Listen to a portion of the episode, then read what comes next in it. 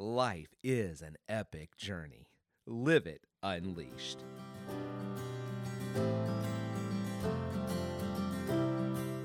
Hey, fellow journeyers, Jeremy here. Welcome back to the Living Unleashed podcast.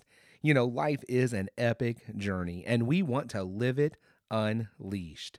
God offers us this passionate life, a life that is defined by hope, filled with joy, marked by peace, and walks in freedom. And that's the life we want to live.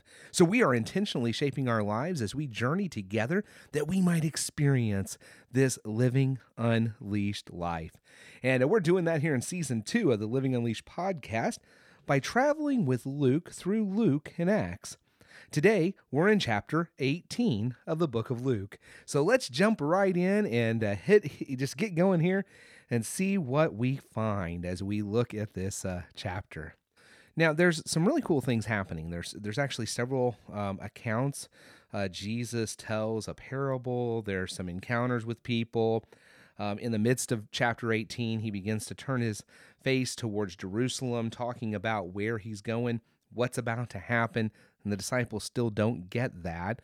But what I want to talk about here is through the accounts that are in this chapter, it really poses a uh, a choice for us. And so let me kind of briefly go over these so we can see what we have. You start out with a, uh, uh, a parable about the persistent widow. Now, this is the widow who wanted justice, so she keeps going to the judge uh, over and over and over again Give me justice, give me justice, give me justice. Says that finally you know, the judge just does it because this woman's going to drive me crazy. Uh, and says, now, what do we, what's the lesson Jesus says that we learn from that? Well, even the unjust judge rendered a just decision in the end.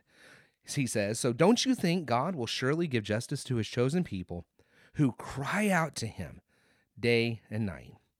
All right. So, so there's this idea of persistence this idea of persistence. And, and so hold on to that for just a second, okay? Hold on to that for just a second uh, because he goes on to say and ask the question that when the Son of Man returns, how many will he find on the earth who have faith? That this persistence is about faith, this, this idea of turning to God, that God is everything. God's all, he, he's got the answers. He's, he's the one with the power. Uh, he's the one who, with the grace, I need him. Okay. We go to the next parable. Jesus tells a parable about the Pharisee and the tax collector who both go to the uh, who both go to the temple to pray. Now the Pharisee gets up there and he uh, stands up there all pompous and self-confident and says, "You know, oh God, thank God, thank you that I am not like that guy over there, the the the tax collector who is an obvious sinner." Now, the tax collector though stands back, doesn't even approach with his head down, cries out, O God, be merciful to me, for I am a sinner. Now, Jesus goes on to say, It is the tax collector, not the Pharisee, who goes home justified before God because of the humility. Okay, because the tax, the, the Pharisee was depending on his own goodness, his own righteousness to make him who he was. Oh Lord, thank goodness I'm not like that person. Thank goodness because I do all these good things you know i tithe and i and i pray and and i don't you know i don't sin and and all that i fast. But that's not it. It's the attitude of the tax collector who comes before god and says oh lord woe is me. Please be merciful to me. Okay? Then you have jesus blessing the children. Parents keep bringing kids to their children to jesus. The disciples are like the master doesn't have time for that. Stay away. But they're persistent and jesus says let them come let them come. For the kingdom of heaven belongs to such as these. Now, when I think of my children, I think about how persistent they can be. Okay, and so we're you know we're talking about persistence, this need for God, and what is this childlike faith? Well, a child, even though as they grow up, they're beginning to try to exercise their own independence, there is still very much this recognition that you know they need you. I mean, even when my as my kids get older and they try to exercise some independence, you know, they still want mom and dad around. Uh, you know, when it comes down to it, they still want that. There, there's that that clinging. Okay, now then you go to the rich man. Now stay with me. I know this is a lot, but stay with me. Then you go to the rich man, and what happens with the rich man? Well, the rich man comes to Jesus. He wants to know what he can do to get eternal life. And again, like the Pharisee, like the Pharisee, he is depending upon his goodness that he's done everything right, but he's also depending upon his money. See, he doesn't need to have faith in God.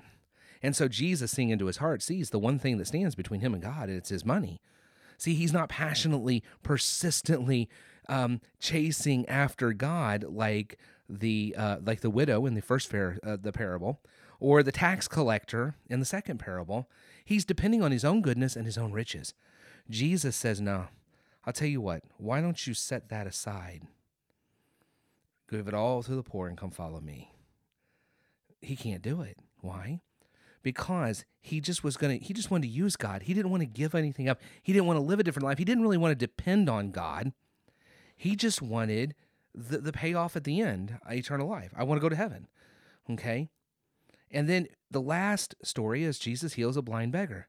There's this blind beggar who is sitting along the road to Jericho. And he hollers out, Jesus, son of David, have mercy on me. Everybody says, Be quiet. What does he do? He shouts louder, Son of David, have mercy on me. Jesus stopped and he says, Man, your faith has made you well. All right. So, what do we have here? Well, let's look at this for just a second. You have the persistent widow. She knew she needed the judge. She needed the judge to render a just decision. So she stuck with it until she got the just decision she needed because she was determined and she was persistent and she knew she had nowhere else to turn. Then you have the Pharisee. The Pharisee is depending on his own goodness, his own righteousness. He's self confident, he's pompous. And Jesus says, you know, he's not justified before God. Then you have the tax collector, who is an obvious sinner, who has cheated people um, and, and, and the like. And he comes before God and says, Have mercy on me, Father. Have mercy on me for I am a sinner. He's the one that gets justified. Why?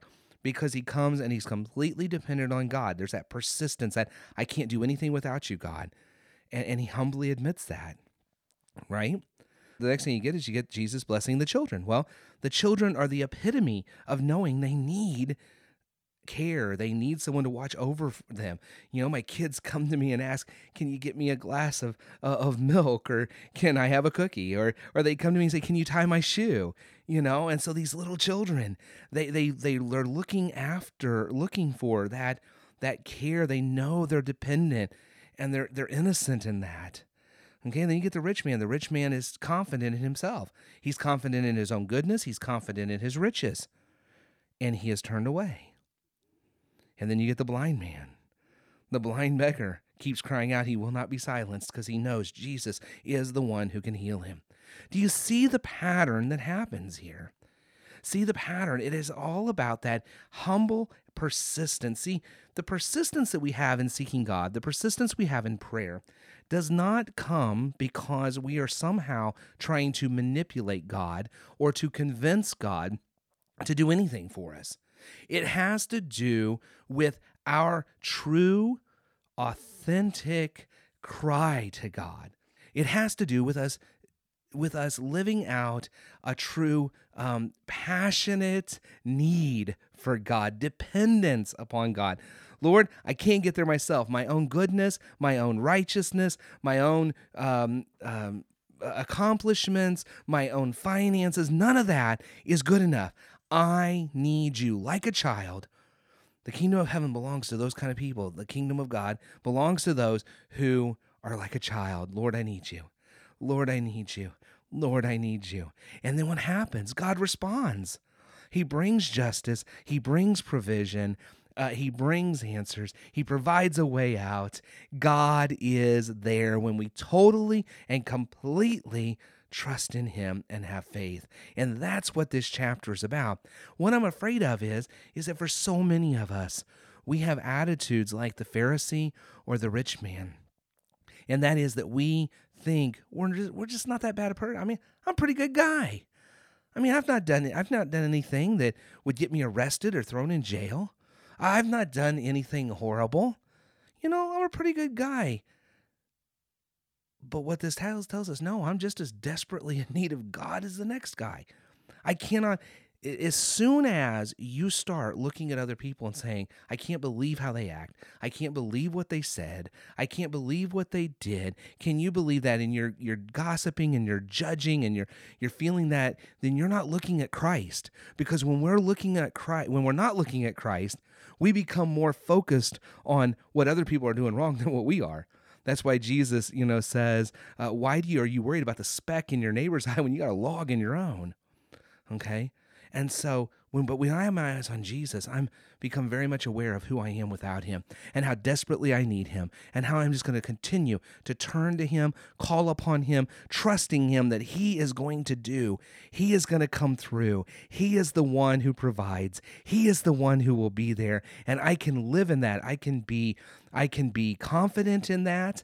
I can be live at peace in that. I can be filled with joy in that. And what I discover is I discover true freedom in that. It is so freeing to no longer be trying to make myself worthy because I know I fail time and time again. But in Christ, in Christ, I am given strength and I am given power to do things I never could do on my own. And I can live with hope, joy, peace, and freedom as I live this passionate life that God has given. So, hey, this is an awesome chapter. I really suggest you take a look at this chapter more than once. Uh, you know, it, this one's worth a reread. If you've already read it, read it again. If you haven't read it, try to read it two or three times today. Uh, you know, uh, finish up the day before you go to bed and reread this chapter. And then just as you go to sleep tonight, just call out to God and say, God, I, I just need you. You're everything I need. You're everything I need. And just, man, it'll just bring a peace, hope, joy, and freedom to your life that you could never, ever have on your own. Hey, I hope you have an awesome day. Tell others about this podcast. I hope you'll join us tomorrow as we dive into Luke chapter 19. Uh, to wind up the week. And as you go through your day, may you keep on living unleashed.